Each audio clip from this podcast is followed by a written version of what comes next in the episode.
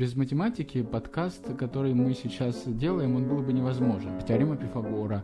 Э, известно, что она была доказана задолго до Пифагора. Вот цель ветра какая? Диана, ответь на вопрос. Ради бога, не слушайте меня. Всем привет! Меня зовут Сева.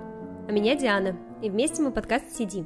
В сегодняшнем выпуске у нас замечательный гость Кирилл. Я познакомилась с Кириллом, э, когда он давал тренинг о кризисе 2008 года, и я думаю, Сева тоже частично был заочно с ним знаком, потому что я потом была в таком восторге от этого кризиса и от того, что я понимала это все настолько быстро и просто, что каждый наш поход в бар э, где-то на э, часе посиделок прерывался восклицанием «Привет, а не хотите послушать о том, как был устроен кризис 2008 года?»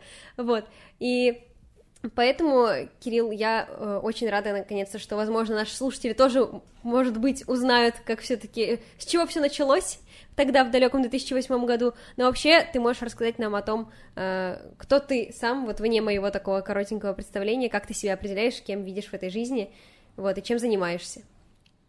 Да, большое спасибо. Ну, глобально с Дианой мы познакомились, потому что мы занимаемся дебатами. Я занимаюсь дебатами э, немножко дольше, чем занимается Диана, и познакомились с Дианой мы именно на дебатах. Поэтому изначально Диана скорее меня знает как дебатера, человека, который помогал ей в начале пути, рассказывал, судит ее, э, дебатирует против нее и занимается, в общем, в этом всем. А глобально я студент четвертого курса Высшей школы экономики в Москве. Я студент экономического факультета, то есть мое основное направление — это экономика. Но помимо экономики, которую я, можно сказать, люблю и люблю ее изучать, я также занимаюсь анализом данных, машинным обучением, глубинным обучением, ну, то есть, говоря простым языком, неким определенным направлением прикладной математики, которое сейчас достаточно популярно. Вот. А, наверное, это то, что меня сейчас глобально определяет, что важно в рамках этого выпуска. Угу. Слушай, а вообще можешь нам рассказать, как филологам и вообще, возможно, большинству людей с гуманитарным складом ума, вот знаешь, а, часто говорят, что прожить там без литературы абсолютно спокойно можно. И я слышала точно такие же фразы вот от людей моего поля ягод, а, которые говорили, да блин, ну вот, ну, научиться считать на пальцах, или когда у тебя есть калькулятор, и все, и вот мне этого достаточно, больше математику в свою жизнь я не пускаю. Вот, то есть вообще можно ли прожить без математики, а, насколько вообще плотно она влета в нашу жизнь, вот, ну и что она собой является? Ну, прожить можно без чего угодно, даже не говорить и не думать. Ну, я не знаю, бекарасики всякие в воде живут без мозга, без математики и экономики. Вопрос качества жизни, мне кажется, что вопрос можно или нельзя, скорее вопрос качества жизни. А математика так или иначе присуща много где. Многие люди даже не понимают, насколько часто пользуются определенными математическими постулатами. Но давайте, мне кажется, что глобально, если вопрос, зачем математика нужна нам в нашей жизни, она, ну, наверное, вот высшая математика, такая глобальная математика, если людям не нужно разбираться в супертехничных вещах, наверное, действительно, по сути дела, не нужна. Ну, то есть 2 плюс 2 равно 4, если это все, что вам нужно, вы, в принципе, с математикой закончили. И вы даже, строго говоря, вообще к ней не приступали. А глобальная математика — это наука, которая описывает законы природы с помощью механизма формальной логики. Достаточно четко и понятно. И вот если вы в какой-то степени занимаетесь изучением этой природы, и вам нужно понимать, как эта природа функционирует, проявляет себя, вам необходим инструментарий, коим, по сути дела, и является математика. И, то есть, если вы никогда с природой не взаимодействуете, то математика не нужна. Если вы с ней взаимодействуете, то она вам нужна гарантированно. И именно поэтому математика проявляется везде, в любой науке. Я даже слышал такое мнение, я, наверное, с ним согласен. Во многом наука начинается там, где в какую-то дисциплину приходит математика. Не как просто 2 плюс 2 равно 4, а как некий закон постулатов и механизм формальной логики, которые вы используете и научное знание приобретаете и строите посредством этой логики. То есть, по сути дела, математика — это некий общий язык, на котором общаются все, кто изучает природу. Вот зачем глобально миру и человечеству нужна математика. И наука, на самом деле, это достаточно древняя, и она там пришла, грубо говоря, ну, в Древней Греции очень много архитекторы использовали математику. К примеру, если смотреть на геометрические формы древнегреческих храмов и прочих штук, вы можете увидеть, что они напоминают, они не напоминают, они в точности повторяют форму золотых сечений. Золотые сечения связаны с числами Фибоначчи, это тоже была достаточно древняя математика. Математика известна как наука тысячи тысячи лет назад. А, например, очень многие вещи, которые мы с вами знаем со школы и просто считаем их чем-то вполне понятным, таким как, например, теорема Пифагора, известно, что она была доказана задолго до Пифагора. Пифагор ее опубликовал и просто пропагандировал. Пифагору она пришла от арабов, а также известно упоминание не на китайских дощечках вот прям очень много-много лет назад, там больше нескольких тысяч лет назад. То есть математика на самом деле достаточно старая наука. И зачем я делаю этот экскурс, экскурс в историю? Это для того, чтобы пояснить, что как только вам необходимо получить какой-то доказанный правдивый факт, определить критерии правдивости и показать, что что-то работает, вам приходится оперировать с некими абстрактными понятиями и точными вычислениями, что если этой точности нету, то и результата вашей работы нет. Он вот неточный и разваливающийся. Если вам надо гарантированный результат, вам необходима логика и точность, а это именно математика. Потому что что угодно, если вам надо что-то посчитать, это число. Что такое число? Это вопрос математики. Что такое количество? Это вопрос математики. Много, больше, расстояние, э, длина, масса, что складывать, это вопросы математики или вопросы, на которые отвечают другие науки, вроде физики, посредством математики. Поэтому вот, то есть глобально математика очень много где нужна, если вы занимаетесь этими законами. Но если вы не занимаетесь, то и спокойно можете без нее прожить. То есть я правильно понимаю, что математика по сути своей возникла примерно по тем же причинам, что и возник язык. То есть людям нужно было как-то коммуницировать друг с другом, обычного языка типа коммуникации древнерусского, древнегреческого им не хватило, поэтому они изобрели вот такие вот непонятные цифры. Это хороший вопрос. Наверное, я зайду немножко на ваше поле. Глобальное человечество изобрело язык как некую абстракцию для того, чтобы описывать э, мир вокруг. Вообще во многом ученый, наверное, а, я не ученый, мы тут не ученые, я не буду говорить, что это знание достоверно, но считается, что вот то, что действительно начало отличать человека от животного, это способность к абстракции, то есть способность мыслить не конкретными объектами, а некими абстракциями. Вот, вот, вот теоретизация этих абстракций, она была еще у Платона, э, с его идеальными формами, немножко не точно я сказал. И получается, язык — это некий способ передавать определенные абстракции. Так вот, математика — это в каком-то смысле тоже некий язык передавать абстракции с точки зрения закона. Просто вот стандартный наш язык, которым мы пользуемся, вы прекрасно знаете, что он не точен. В этом его красота. Он не точен и очень неконкретен. Но есть вещи, о которых надо говорить максимально конкретно и знать, что они правдивы и иметь критерий достоверности. Вот для этого и используется математика. Именно и лично мое мнение, это в каком-то смысле определенный язык, потому что огромное количество математических доказательств, суждений, они, конечно, используют язык, это очень важно, но они могут сформулированы быть с помощью символов, которые международные, ну, то есть, если вы там не знаете английский, научную работу по э, литературе вы вряд ли прочитаете, вам просто, ну, не светит понять э, язык, но если вы не знаете английский, какую-нибудь работу по математике, изучив ряд терминов, вы прочитаете. Вам, возможно, эти термины, кстати, будут уже знакомы, потому что они все, как правило, греческие или латинские. Ну вот, в общем, как-то так. Кирилл, а такой вопрос. Хорошо, мне очень нравится, что мы э, как бы скрестили эти две замечательные науки. Возьмемся вновь за эту метафору. Математика — это некотором роде язык. Э, а тебе не кажется парадоксальным, что язык, который, по сути, создан для того, чтобы описывать действительность, э, ее носителем, носителем этой действительности Э, в усеченном виде попадает. Я имею в виду, что э, потребитель математики, он очень мал. Мне, ну, она, она доступна, правда, маленькому кругу людей. И это хорошо или плохо? Экономика, математика — это вообще про людей, для людей?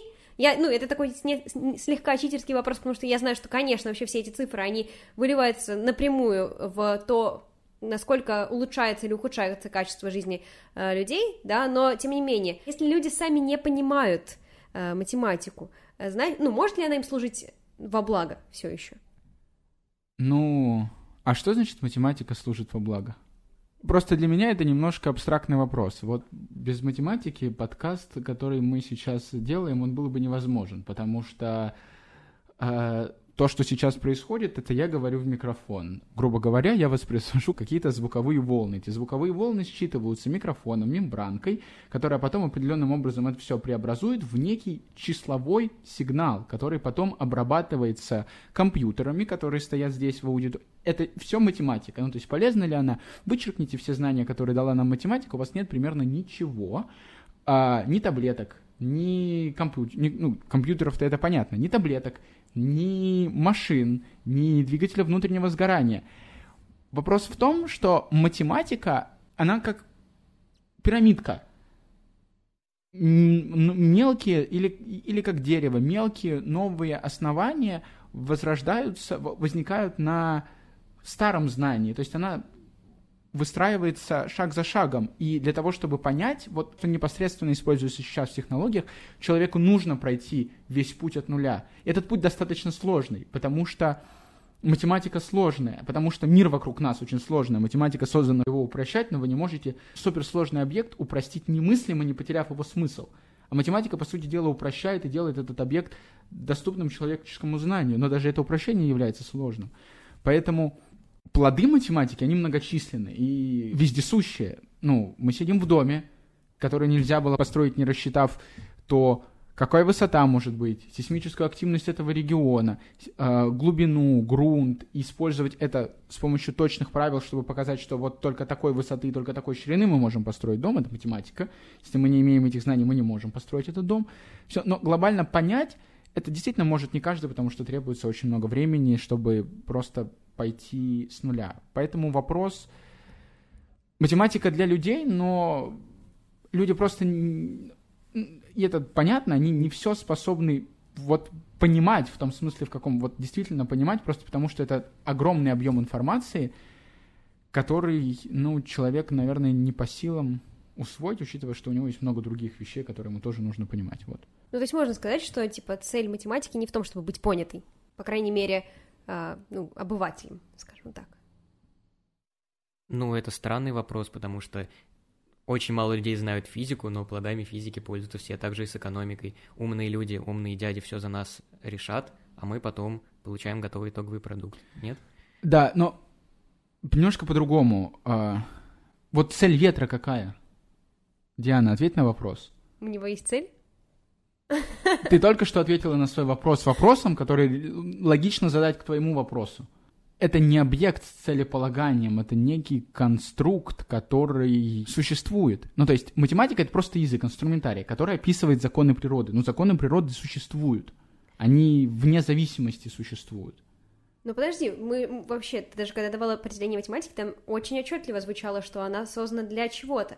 И цель, то есть ты хочешь сказать, что она просто вторично появилась. То есть математика существовала бы всегда и будет существовать всегда, а то, как, в каких рамках она существует и то, как она трактуется нашим обществом, вот типа тоже, как ты спрашивал, что ты подразумеваешь во благо или во вред, да, то есть мне кажется, что это тоже ярлыки, которые мы так или иначе надеваем на математику. Это уже вторично и будет э, варьироваться вот во временах и в эпохах. Ну, я вижу, и математики, наверное, так видят свою науку, я ни в коем случае не хочу здесь передавать их мнение. Мне очень сложно опустить настолько абстрактную науку до а, каких-то формальных моральных категорий. В этих моральных категориях могут служить плоды человеческого творения, которые так или иначе используют математику и другое знание — но вот именно само знание мне очень сложно опустить до вот таких моральных категорий. Типа, она во благо, она для человечества, она эм,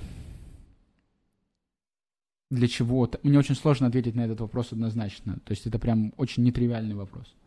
Значит ли это, что математика, она отдалена от вот этих моральных э, рамок, или просто не стоит ее впихивать в них? Мне кажется, что она просто не существует в критерии хорошо, плохо, правильно, неправильно чтобы объяснить, вот два — это хорошо или плохо? Два? Два. Не два чего-либо, потому что здесь уже что-либо в, в таком количестве хорошо, а вот два хорошо или плохо?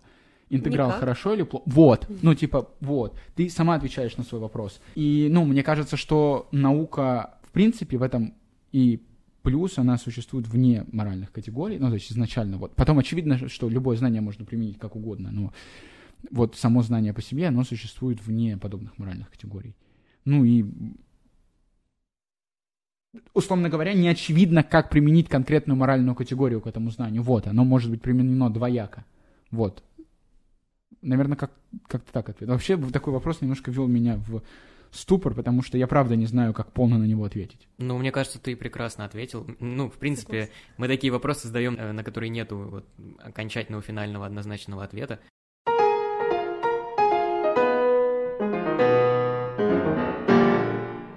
Но у нас, помимо математики, есть еще очень много вопросов к твоей основной специальности, ведь ты у нас экономист. И мы очень хотим поговорить, как дилетанты с человеком сведущим, по поводу финансовой стороны нашей жизни. И, ну, такой сначала очень странный вопрос, как вообще у человечества появилась идея создать деньги? Но тебе же надо меняться продуктами. Ну, а я дал продукт, не... мне дали, ну, бартер. Вот. Да, почему бартера недостаточно? Ну, давайте очень просто объясним. У Севы, условно говоря, есть телефон, а у Дианы есть кусок золота весом 5 килограммов. Было Но неплохо. Диана считает, что 5 килограммов золота – это слишком много, потому что Севин телефон стоит 4 килограмма золота. Удачи вам, ребята, осуществлять бартер. Я прям вижу, как Диана берет, непонятно, идет за молотком, который стоит еще сколько-то граммов золота. Говорит, мне нужен молоток, чтобы...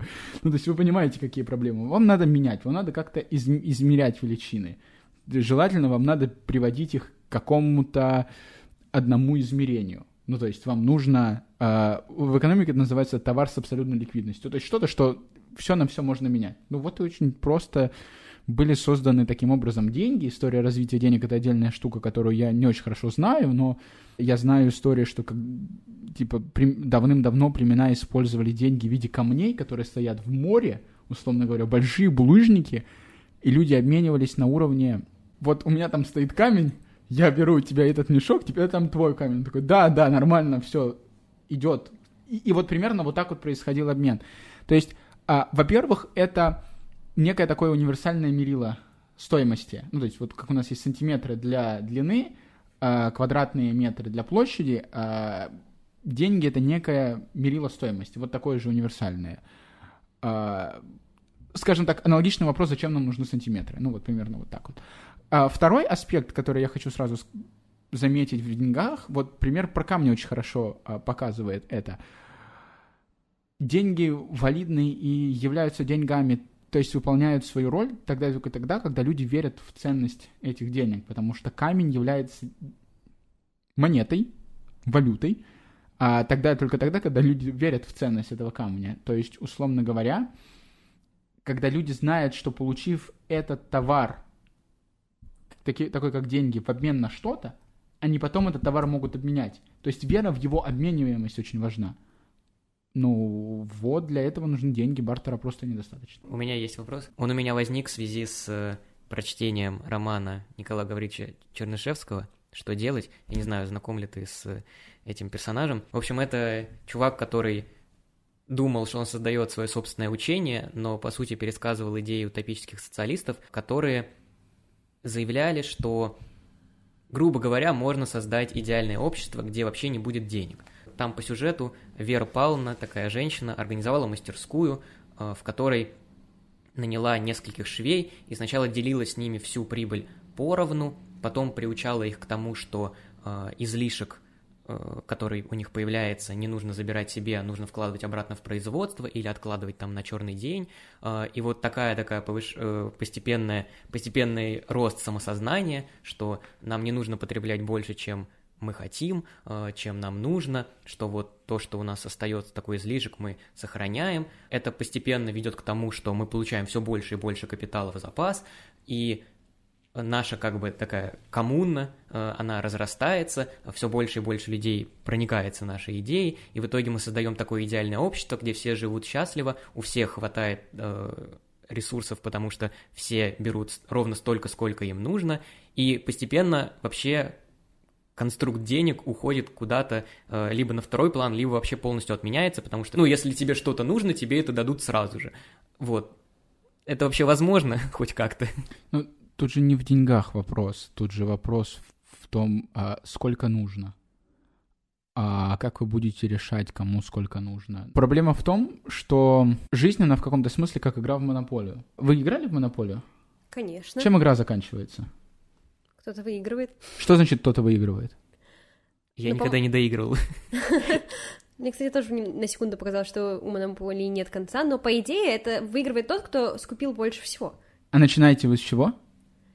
Э, С равного, по-моему, количества денег. Всем раздается одинаковое количество денег Когда-нибудь игра заканчивается чем-нибудь другим? в плане. Ну, то есть, при расп- это такая ситуация, при распределении богатства у вас равномерность — это не стационарное состояние. Так или иначе, в силу различных вещей. И это, ну, с одной стороны, может быть, кто-то меня со мной поспорит, но кажется, что это во многом такой э, физический закон, при котором богатство или ну, некий объем, некая сила имеет возможность скапливаться в определенным образом в одних руках. Это происходит за счет того, что э, глобально богатство, если оно воспроизводится, оно воспроизводится как бы приростом определенной доли. Но, соответственно, чем изначальная доля больше, тем прирост больше. Если уровень прироста примерно одинаковый, то там рост, э, он экспоненциальный, то есть он очень большой. И вот если ситуацию сделать естественной и не вторгаться никаким образом, как предложил Сева путем перераспределения, богатство скатывается в то, что одно, то есть вот это вот распределение богатства скатывается в то, что один человек доминирует. Это такое распределение Паретта. Скажем так, распределение, которое будет э, концентрировать благо в одном месте. А если вы вторгаетесь, то там есть второй вопрос, э, вопрос мотивации, и мне кажется, что советская система это достаточно неплохо показала, о том, что когда вы начинаете равномерно все распределять, то, во-первых, не в деньгах проблема, советская система хотела отказаться от денег, потом отказалась от экономической стороны неравенства, и возникла политическая сторона неравенства. Ну, то есть, это неравенство возникло. То есть, когда вы убираете одно проявление, оно автоматически возникает в другом. Хотя экономически вроде как были все равны. Но были чудесные истории, когда у политработников находили богатство миллиардеров. Ну, то есть, вот. Но глобально, когда вы начинаете забирать и, естественно, вторгаться в эту систему, вы лишаете эту систему стимулов. Стимулов эффективно воспроизводить себя. Таким образом, любая такая система, она становится очень плохо самовоспроизводимой, и у вас возникает необходимость чего? Института, который будет гарантировать воспроизводимость этой системы. Справедливо, и у вас проявляется неравенство, но не экономическое, а политическое, потому что институт, который гарантирует воспроизводимость этой системы, а, становится сильнее, и, ну, то есть дальше логика понятна. То есть вместо экономического неравенства вас, то есть вас заставляют воспроизводить так, как это выгодно институту. Ну, это если такая абстрактная теоретическая моделька, ну, супер абстрактная, очевидно, что здесь еще есть человеческие эмоции и э, человеческое восприятие, которое делает эту систему еще более страшной. Ну, потому что человек, у которого есть власть, он больше склонен все же поступать так, как он считает нужным, и это делает систему еще менее справедливой, потому что вопрос того, что есть справедливо, тоже начинает меняться в зависимости от того, кто имеет больше силы определять справедливость. Ну и вот дальше система, о которой говорил Сева, рушится не из-за экономических проблем, из-за других, из-за другого неравенства, которое воспреди- возникает также вот по, тому, по тому же закону, по которому мы до этого э, распределили богатство. Поэтому такая система, она, ну, немного несправедлива и утопична. Есть еще очень интересная вещь. Я забыл, что это замечание. Замечание выглядит примерно так. Заметьте, что во всю историю человечества ни в одной демократии не было голода. Факт голода в истории, ситуации, когда страна голодала, присущ только некапиталистическим и максимально централизованным системам. А вот такая социальная система, которая распределяет богатство, она в каком-то смысле должна быть централизованной, потому что кто-то же должен распределять это богатство. А если люди как-то сами будут решать и распределять богатство, то, ну, ну все закончится. Еще есть ответ, заключается в том, что, ну, то есть, представьте общество, страну, состоящую из трех человек. Меня, Севы и Дианы. Она не будет капиталистической. Ну, нафига? Вот нафига нам эти сложные отношения? Все будет достаточно просто. Диана будет заниматься одним делом, Сева другим, я третьим. Она будет достаточно социальной. Вопрос, где эта граница в количестве человек? То есть, типа, 100, 10 миллионов уже не могут жить так, потому что вот мы не можем собираться вместе решать институт, мы как бы не являемся институтом для самих себя. Вот, и вот такие сложные проблемы с тем, что когда количество людей растет, сложная система увеличивается, вот такие простые нормы взаимодействия, они не работают. Поэтому глобально в каком-то смысле проблема того, что описал Сева, с моей точки зрения, такой скромной, кажется, что для 10-5 человек система работает отлично. Но вопрос, когда она начинает разрастаться. Вот это вот ключевой вопрос, в котором эта система оказывается менее и менее эффективной. И возникают другие проблемы, которые как бы вот вы устранили одну, один источник того, что вам не нравится, и возник другой источник того, что вам также не нравится. Вот. Еще одна третья ремарка, которую я очень люблю э, в отношении истории. В 1960 каком-то году Брежнев заявил, что в Советском Союзе мы построили коммунизм с сильным советским государством. И есть один интересный факт. Вот кто знает, как Маркс видел существование государства при коммунизме? Не знаю, Кирилл. Его нет. В коммунизме нету государства. Опа! Это очень интересно. Попался. Это, это, да, это очень интересно, что, что советское, советское государство строило коммунизм через жесткую советскую власть и жесткую советскую государственность, когда Маркс а, в каком-то смысле очень верно замечал, что государство это есть а, оплот а, авторитарной жесткой власти, а, mm. тот самый институт, который является источником репрессий. Это так, легкое замечание, вот.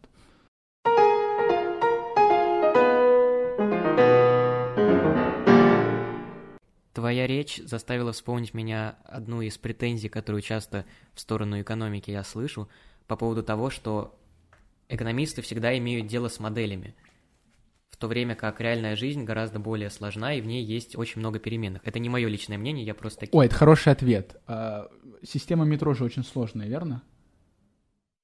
Ну, вот метро. Смотри, какая. Нет, ну, любая, любая. Ну, типа несколько веток. Нет, в Киеве очень простое метро. Ну, не про Киев. Ну, допустим, Москва, любая система, чтобы вот ориентироваться. Вы же как-то ориентируетесь вот по этой карте, расположенной в вашем телефоне. Да, да, хорошо, есть... Кирилл. Мы, ты подловил нас, действительно, мы разбираемся в метро. Вопрос, да. Вопрос в том, насколько сильно нужно упростить, чтобы оставаться. То есть идея модели... Э, мне кажется, что очень многие люди не понимают ход построения того, чем занимаются экономисты? Глобально это выглядит так. Вам нужно понять, как рынок работает, насколько он хорошо работает. Чтобы определить, как что-то хорошо работает, вам нужно определить вопрос «хорошо». Вот это и есть ответ простой экономической модели. А дальше мы смотрим, насколько это отклоняется от этого «хорошо», насколько это критично, насколько это проблематично. И насколько мы глобально вот этот сложный процесс так или иначе описывать можем. Ну и на самом деле Экономисты, да, действительно работают с моделями. Я не буду спорить, что микроэкономические модели, они в некотором роде являются достаточно вычурными. Это я здесь я спорить не буду. Но глобально есть модели, которые достаточно точно и понятно описывают э, экономические процессы, которые существуют, которые используются, которые работают и которые доходчиво описывают а, то, что происходит. Ну, ну то есть, а, как бы глобально экономисты работают с моделями, то есть некой, знаете, схематичной репрезентацией мира. Ну вот, а, в каком-то смысле, если этой модели достаточно, чтобы описать, чтобы, чтобы получить какое-то знание, то модель работает хорошо. Ну, то есть она описывает мир, некая схемка. Если недостаточно, то эту модель улучшают до следующего уровня, где эта схема работает. Но наличие определенной схемы, это же это все равно лучше, чем отсутствие схемы целиком, то есть чем рандомный выбор. Если рандомный выбор между двумя вариантами, это нормально, а если рандом... ну, это еще типа 50%. Хотя если вы повторите этот рандомный выбор 10 раз, то там уже даже близко не 50%. А, ну, то есть очень сильно упадет. А если там 100 возможных вариантов, вот вам нужно как-то ориентироваться, то есть схема все равно нужна. И, очевидно, есть проблема, но это как бы отсутствие этой схемы намного хуже. Это чисто схематичный вариант. Еще второй вопрос. Экономисты действительно работают со схемами, и экономисты очень сильно хотят свою науку видеть как такую социальную физику. Вот э, в какой-то момент физики пришли и сказали, о, у нас есть математика, мы можем законы природы описывать математиками, и стало достаточно, сори, конкретно. Экономисты тоже захотели так сделать, но у них не получилось, потому что возникла одна простая проблема. Законы физики и открытие законов физиками на сами законы физики никак не влияют. А вот открытие определенных закономерностей экономистами в итоге влияют на поведение людей. Это очень интересный факт, когда информация, полученная из процесса, из изучения, может потом повлиять на сам этот процесс. И во многом иногда, наверное, с кризисами можно привести подобный пример. Проблема не в том, что мы э, не знаем, проблема в том, что, там, что кризис произойдет, или мы не можем его предсказать. Очень часто сложно повлиять на восприятие людей, потому что ты не можешь контролировать реакцию, она не математична, потому что она все-таки есть определенная реакция определенных людей в определенные переживания, это не описывается. Вот и все. Ну, то есть, есть очень простой пример, когда вот вы знаете, что будет кризис. А что вы будете делать? А ничего вы не будете делать, потому что, ну, то есть у вас есть ряд мер, которые вам нужно принять, но вам надо принимать их осторожно, потому что если вы будете принимать их слишком резко, то люди подумают, что? Что будет кризис, и случится кризис, потому что люди начнут действовать, как если бы это был кризис, а значит, э, возникнет кризис. То есть есть вот такая проблема в том, что люди как бы тоже слушают, что вы открываете, и реагируют в соответствии с этим. Поэтому схемки и модельки, которые получаются, они имеют свойство изменяться со временем. То есть вам недостаточно иметь что-то открытое один раз, как закон гравитации или закон Ньютона или закон еще чего-либо в физике, а это может измениться с течением времени. Есть э, в финансах такая модель CAPM, Capital Asset Pricing Model, то есть это модель, которая выведена экономистами э, в 50-х, 70-х годах, что-то такое, она развивалась, и в какое-то одно время она достаточно хорошо описывала, вот реально хорошо описывала экономику. Потом спустя время люди А, а можешь рассказать поподробнее, в чем, в принципе, эта модель заключается? А, эта модель очень простая. Грубо говоря, у вас есть какая-то акция, и есть рынок, на котором она торгуется. На еще торгуется очень много акций. И вот модель говорит примерно следующим образом, что доходность по этой акции а, будет зависеть как-то от безрисковой ставки, ставки, которая просто включает вот временную стоимость денег, а, а не риски с тем, что вы еще можете эти деньги потерять. Вот, то есть, по сути дела, которая показывает, э, сколько вы готовы взять дополнительно, чтобы отложить свое потребление сейчас. То есть это такой межвременной выбор. Вот. Очень просто, очень размыто, может быть, немножко не точно. И что, условно говоря, цена, доходность по этой акции зависит э, как-то от доходности всего рынка, и, по сути дела, доходности вот этого вот безрискового процента. То есть вот такая, знаете, очень простая моделька, регрессия, линейная моделька абсолютно. Вы ставите безрисковую модель, вы ставите безрисковый доход, вы ставите доходность по рынку, вы ставите еще один параметр и получаете доходность по акции. И вот она плюс-минус э, работала, а потом перестала работать. Почему? Потому что поменялся рынок. А, почему он поменялся? Потому что он поменялся в каком-то смысле, что появилась эта модель, люди стали верить в эту модель, а потому что поменялась структура рынка. То есть есть вот такая проблема. А объект, который вы изучаете, имеет свойство видоизменяться со временем. Он не статичен, как законы физики, и вам надо каким-то образом менять. И в этом и проблема. Кризисы, и есть вот несколько там прям принципов, которые в своей работе Ромер, по-моему, описал. Кризисы очень не периодические явления. В смысле, вы никак не можете описать это как какой-то периодический процесс. Длина, глубина, сложность, скорость выхода, вот все вот эти факторы, они не показывают никакую периодичность. А как вы можете что-то описать адекватно, если у вас нету какой-то периодичности? То есть, если вы информацию о будущем никак не можете почерпнуть из информации о прошлом. Описание возник, вызывает, скажем так, некий вопрос, очень сложный, и на него не так просто ответить. И вот именно поэтому экономика сложна. Мы действительно оперируем схемками. Схемки действительно несовершенны из-за того, что это люди, из-за того, что они меняются, из-за того, что со временем поведение людей может меняться, из-за того, что э, разные ситуации могут меняться.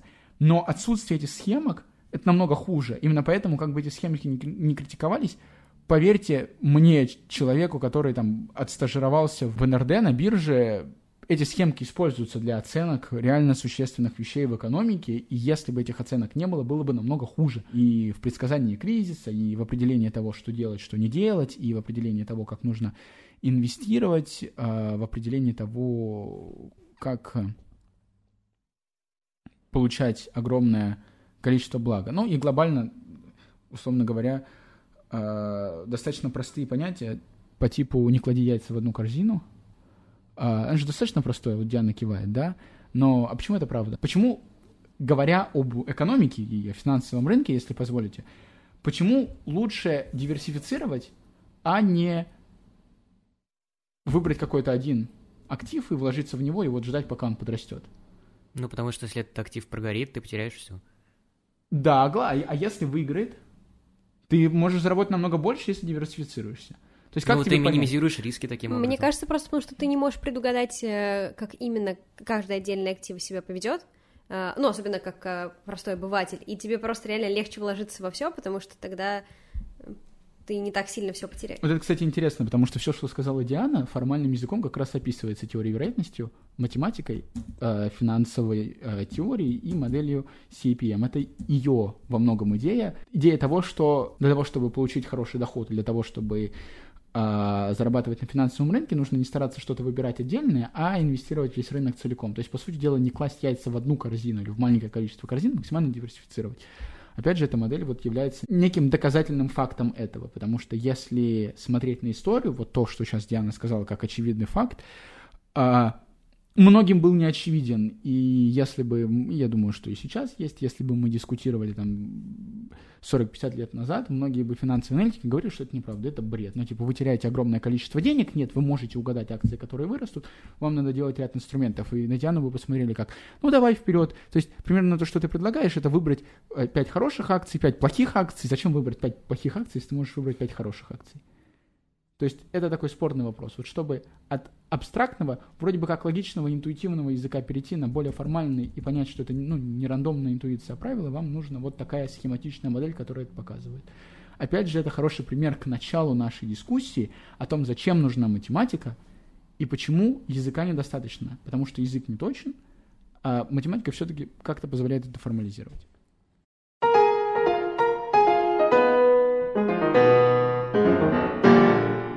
Мне кажется, вообще сейчас есть огромная тенденция на то, чтобы просто обычные рядовые потребители свои деньги расходовали на то, чтобы приобретать акции. Это стало, мне кажется, в последнее время достаточно доступно. В России. В России. Да, а вот, кстати, и вот тогда, хорошо, ты сам меня э, сподвиг на такой комплексный вопрос. Первый вообще, э, насколько сильно отличается профессия экономиста вот в России и за рубежом, ну и потребительское поведение тоже, насколько сильно оно диверсифицировано в этих странах. И второе, это то, что вообще, вот как ты, как экономист, э, считаешь правильным делать с деньгами. Если есть люди, которые прямо сейчас в руках держат кучу денег и не знают, что с ней делать, и внезапно они наткнулись на наш подкаст, что бы ты им сказал? То есть, что им делать с этими деньгами? Блин, извини, я очень хочу, чтобы люди именно так нас слушали, держа в руке пачку денег.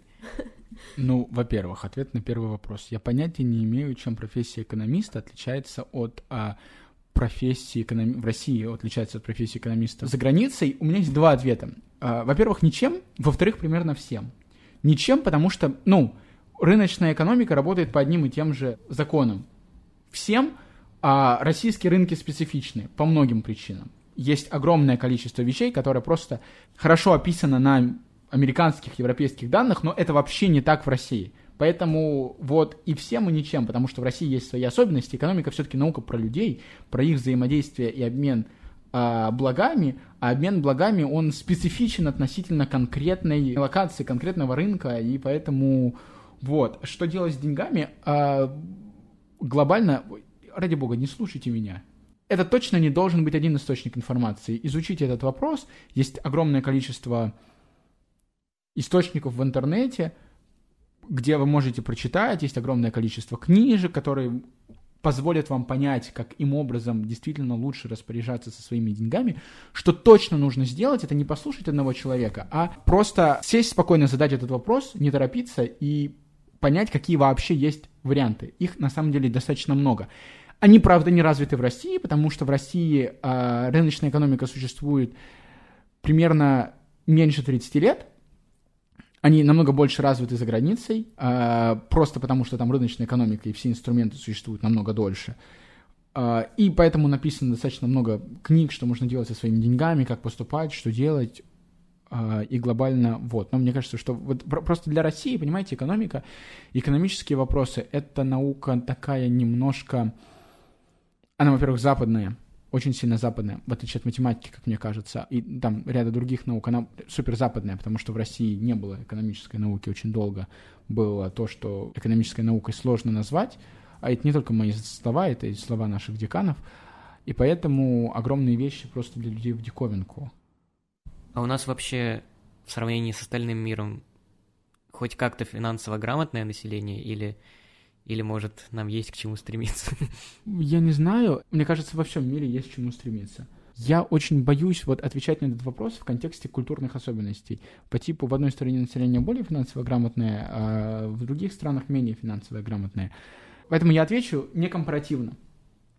В России финансовая грамотность, она действительно не всегда очень высокая. И это, как мне кажется, очень сильный культурный вопрос, потому что деньги э, культурно в России очень долго это было нечто плохим, богатство было зазорным, а, и люди, очевидно, не умели определенным образом правильно относиться к деньгам и понимать, что это такое, то есть богатство, к выбору и ко всем подобным вещам. А, и мне кажется, что есть куда стремиться. Но я очень боюсь сказать, что вот в одном месте население более грамотное, чем в другом. Спорный вопрос, как определять эту финансовую грамотность. И мне кажется, что а, но ошибки с деньгами есть везде. Потому что мне кажется, вот, и вот здесь вот я добавлю, а, деньги во многом это не экономический вопрос, это опять же психологический вопрос, как вы относитесь к этому. А, я здесь точно порекомендую книгу, я не знаю автора, вернее, я не помню автора, но я помню название «Психология денег», Psychology of Money, если по-английски, это потрясающая книга о том, что отношение к деньгам у людей очень психологическое, а не экономическое, и люди не руководствуются экономическими рациональными постулатами. Не надо к себе относиться, что будто вы будете руководствоваться такими постулатами, и нужно очень четко понимать психологические особенности вашего человеческого восприятия денег, которые могут возникать. И вот эта потрясающая книга, которую я точно рекомендую, а, я на английском ее читал, она легко читается на английском, она вот поистине полезное. Это если мы говорим про финансовую грамотность, я точно рекомендую. Психология денег — это вот must-have. Спасибо, Кирилл. Прям руководство к действию, по сути, дал. Я бы хотела немножко персонализировать нашу беседу. Мне вообще стало вдруг интересно, э, спустя час записи подкаста, а как вообще ты понял э, и пришел к тому, что ты хочешь заниматься этой наукой, вот, экономикой? Я не хочу заниматься наукой экономикой. Ну, то есть экономика как наука я заниматься не хочу. Мне намного интереснее математика, машинное обучение. А, у меня такой раздвоенный интерес. Я изучаю экономику, знаю экономику. Мне нравится понимать, как происходят экономические процессы в мире. Вот глобально в экономике мне больше нравятся финансы, потому что это математическое, правда интересное, вот как происходит а, финансовые операции на финансовых рынках, как оцениваются активы. Ну, это если простым... Я, я, простите, что я говорю простым языком, просто я боюсь, что если я начну говорить чуть более сложным языком, это станет немножко скучным и странновато будет звучать. Но, в общем, мне нравятся финансы. Вот из ряда экономических дисциплин. Я люблю деньги. А, вот, да. И как я пришел, ну, это был, наверное, длительный процесс. Я просто долго задавал себе вопрос, чем я хочу заниматься в итоге. Учась на экономическом факультете, который, кстати, давал очень много возможностей заниматься не только самой простой экономикой, но и математикой. Вот, я просто пришел к выводу, что э, мне очень интересны финансы, потому что это такой очень интересный инструмент, а не только пространственной аллокации вашего благосостояния, но еще и межвременной аллокации вашего благосостояния. Из-за этого там возникают очень интересные эффекты. И при этом финансовый рынок и финансовые механизмы в экономике являются очень важными, поскольку создают именно межвременную перспективу развития, они очень сильно влияют на экономические процессы как сейчас, так и в будущем. И вот то, как они влияют, то, как происходит это и на макро, и на микроуровне, на самом деле очень интересная тема, она отдельная, я не думаю, что мы затронем ее полноценно в рамках этого подкаста, ну, я даже еще не выпустился из бакалавриата, я вообще не могу об этом конкретно говорить, но мне вот из экономики, наверное, это наиболее интересно. Вот. А я, наверное, в принципе себя ощущаю больше прикладником, чем теоретиком, поэтому как наукой я экономикой заниматься не очень хочу, но мне очень интересно смотреть на различные бизнес-процессы, смотреть, как из чего можно извлекать выгоду и вот. Да, глобально так.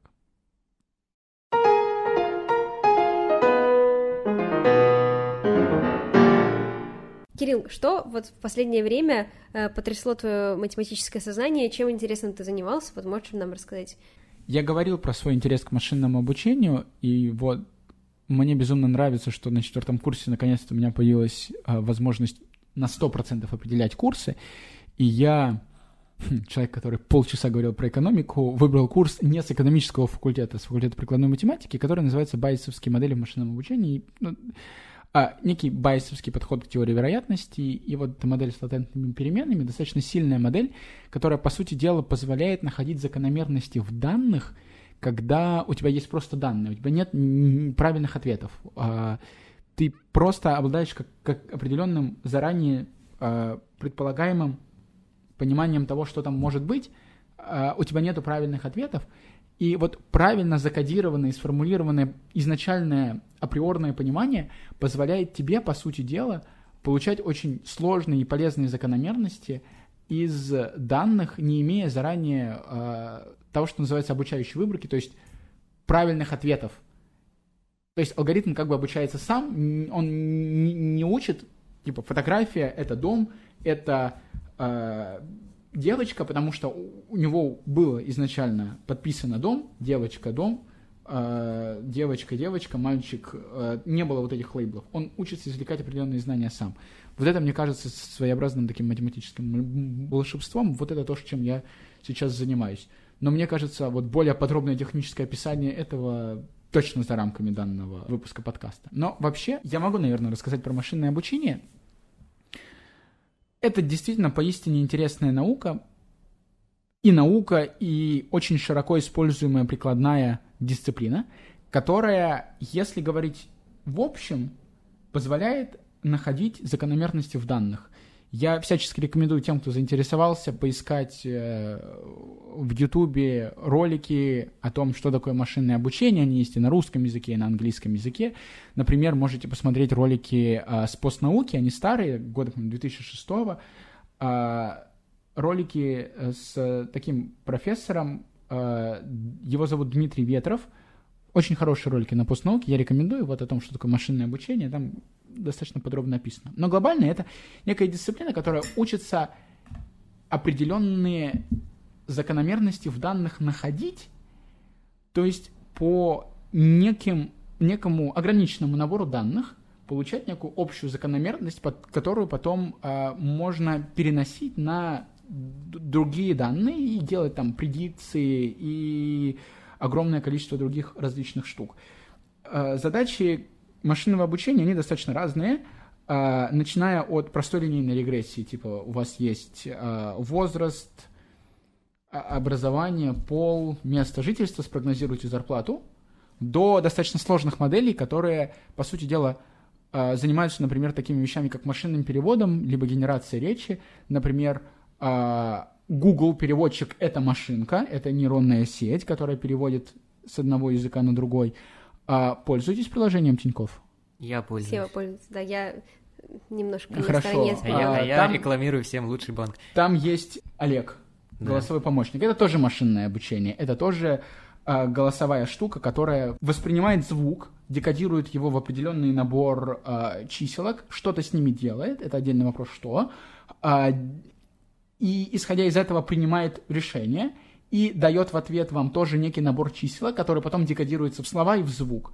И вот это на самом деле такой очень сложный алгоритм, который, по сути дела, основан чисто на математике, на машинном обучении. Идея глобально машинного обучения, я тоже недавно смотрел один очень интересный э, ролик, один из специалистов Гугла рассказывал.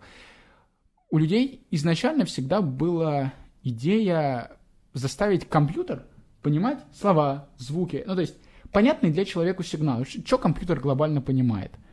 Он понимает две цифры, 0 и единицу, условно говоря. Все остальное как-то редуцируется к этому бинарному коду. Это, прошу прощения, если я это очень сильно упростил, мне кажется, что это так. Э, очевидно, есть, ну вот, если просто.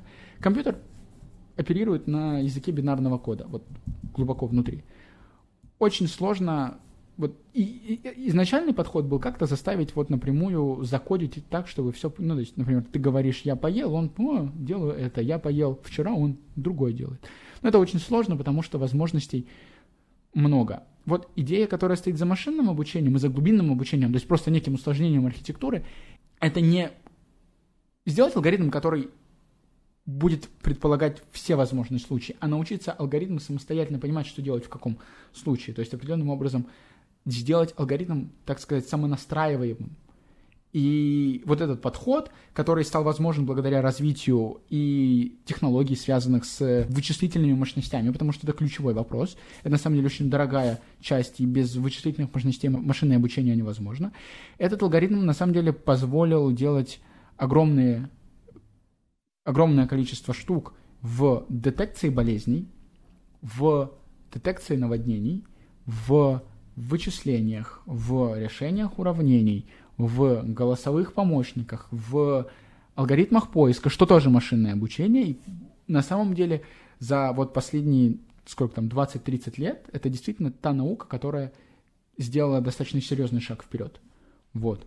И это на самом деле очень интересно. И вот в рамках науки есть различные подходы, которые используются теоретически и практически. И вот я это сейчас изучаю. Это на самом деле очень интересно. Что она также используется в экономике, если вы хотите, например, прогнозировать финансовые показатели, возможность риска, рост активов, э, вероятность того, что что-то обанкротится, вероятность того, что что-то поменяется. Все это вполне работает с помощью машинного обучения.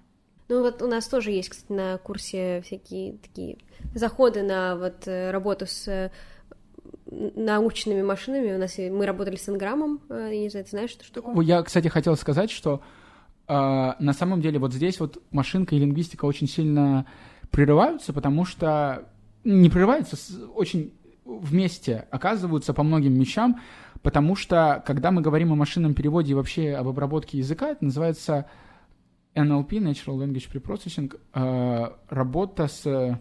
Забыл, как на русский переводится, в общем, работа с естественным языком тебе нужно, как э, человеку, который создает алгоритм, понять, каким образом язык закодировать. А для этого лучше понимать его грамматические структуры. здесь лингвисты просто очень сильно важны. Это и для обработки необходимо. Ну, то есть для, для того, чтобы алгоритм работал лучше, нужно лучше понимать язык, а это для этого требуются лингвисты и языковеды, но также алгоритмы машинного обучения используются для определения тональности языка, ну, то есть насколько комментарии хейтерские, или насколько они приветливые, насколько они полезны. Это тоже очень интересная область, где, мне кажется, лингвистика и языкознание пересекаются. И наверняка где-нибудь есть работы алгоритмов, работы, которые освещают то, как алгоритмы машинного обучения определяют, насколько текст сексистский, насильственный, маскулинный, э, политкорректный. Вот это же тоже очень сильно связано с языком. Мне кажется, вот э, я, исходя из того, что вышка очень любит количественные исследования, а это как бы попадает в количественные исследования, вот у вас что-то есть в этом роде. Ну да, но мы сегодня тоже, как вышка, мы соединили и количественные исследования, и математику с э, филологами и лингвистами, и вышел вот такой вот выпуск. Э, надеюсь, что вы все послушали его с огромным удовольствием. Спасибо большое, Кирилл, что присоединился к нам. Теперь, когда вы знаете очень много о том, как распоряжаться своими деньгами, вы можете положить их нам на э, счет в Бусти, приобрести подписку на наши э, подкасты. Там есть разные уровни, и все они стоят не дороже кофейной чашки — Обязательно пишите, что вам понравилось и что вам не понравилось, с чем вы согласны, с чем вы не согласны. Если у вас появятся отдельные предложения по темам, связанным с математикой, финансами, литературой или экономикой, обязательно пишите это в комментариях. Мы с удовольствием еще раз соберемся. Ребята подготовят список вопросов, зададут, а я постараюсь на них ответить. И я надеюсь, что вам это тоже понравится. Кирилл Большое у нас спасибо. теперь новый ведущий. Он забрал наш подкаст, но мы, собственно, и не против. Мне вообще твоя речь... Во-первых, она мне многие моменты прояснила, потому что я, естественно, понимал, что математика — это очень важно, но не мог это артикулировать в полной мере, потому что не обладаю достаточной базой. А еще э, очень сильно внедрила в меня какой-то оптимизм касаемо вот э, технологий, потому что кажется, что когда ты не видишь какого-то наглядного результата, что прямо, прямо вот сейчас у тебя появилась в руках технология, кажется, что технологии уперлись в потолок и ничего не происходит. Но вот закулисная работа ведется и очень сильный прогресс появляется. Это, кстати, очень такой своеобразный парадокс а, определенный. Знаете Апорию Зенона? вот стрела летит, она движется же, да? Но если вы сделаете 500 фотографий этой стрелы, у вас на, в каждом моменте будет стрела, которая висит в воздухе. Так она летит или висит? Вот, вот как? То есть и там, я не помню, как точно она формулируется. Можем найти. Есть вот некое противоречие вот это. А, в каком-то смысле я сейчас заметил, что это вот такой своеобразный парадокс. В моменте тебе очень сложно заметить изменения, потому что локально все статично. Для того, чтобы смотреть на изменения, надо смотреть более широко. И люди, которые действительно не знают, что происходит потому что для них недоступна просто эта информация. Но они просто находятся в поле этой информации, они действительно могут не понимать, что происходит. Я очень рад, что вот как минимум двум людям за этот вечер я дал, скажем, новую перспективу и заинтересовал их этой перспективой. Все, надо заканчивать, а то мы так будем всю ночь разговаривать. Да, это правда. Да, но я думаю, что Кирилл явно больше, чем двум. У нас же все-таки есть слушатели. Так что еще раз спасибо тебе, что пришел. А мы с вами, дорогие слушатели, прощаемся. А, на этом все. До встречи на следующей неделе. Пока. Пока. Пока.